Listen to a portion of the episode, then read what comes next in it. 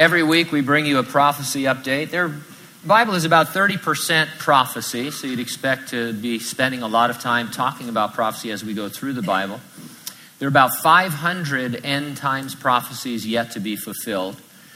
So if you're reading the Bible from a literal futurist point of view, you would expect that the prophecies that are unfulfilled would have set up in the world right now. There'd be trends or news items that you would expect to see based on those prophecies. And of course we do.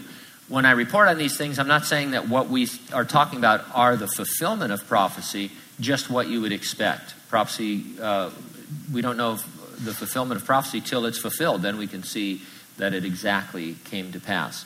But there are some things you'd expect. For example, we know from chapters 17 and 18 in the book of the Revelation that there's going to be a last days mega city known as Babylon the Great.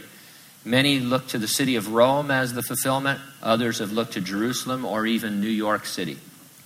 Others have been waiting that for the rebuild on the literal site of the ancient Babylon about 50 miles south of Baghdad in modern-day Iraq.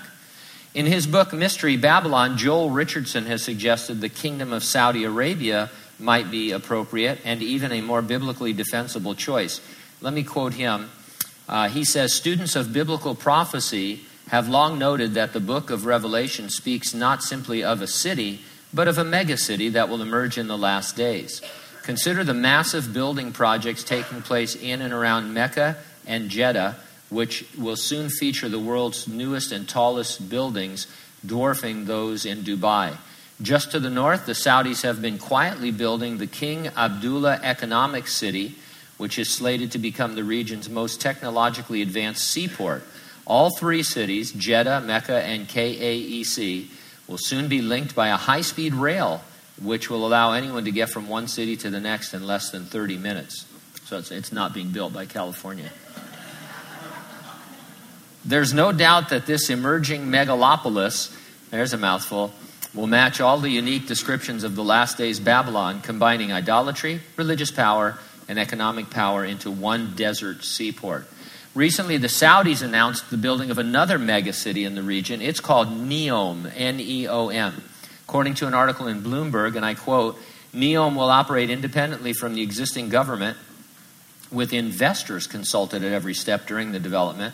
The project will be backed by more than $500 billion from the Saudi government, its sovereign wealth fund, and local and international investors."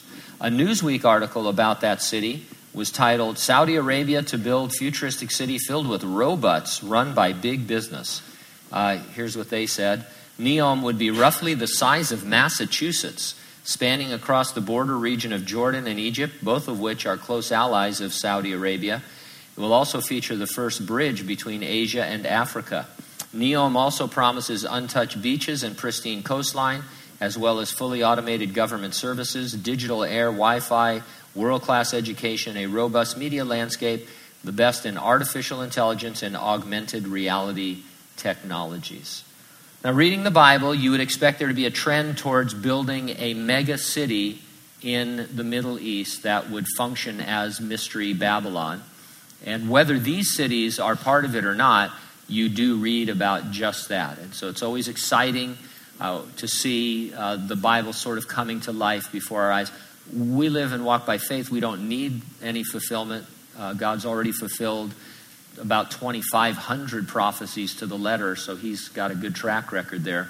But we're definitely living in the end times, and these things are unfolding before our very eyes. And people are interested in this. I don't know if you've noticed it or not, but all the movies and TV shows are about dystopian futures and the end of the world and things like that. You and I know what's going on based on our reading the Bible. Now, we're not worrying about any of this because Jesus said he would come and resurrect and rapture the church prior to the Great Tribulation. He'll resurrect the dead in Christ, rapture living believers, take us home to be in heaven before any part of that great and terrible day of the Lord. Are you ready for the rapture? If not, get ready, stay ready, and keep looking up because, ready or not, Jesus is coming.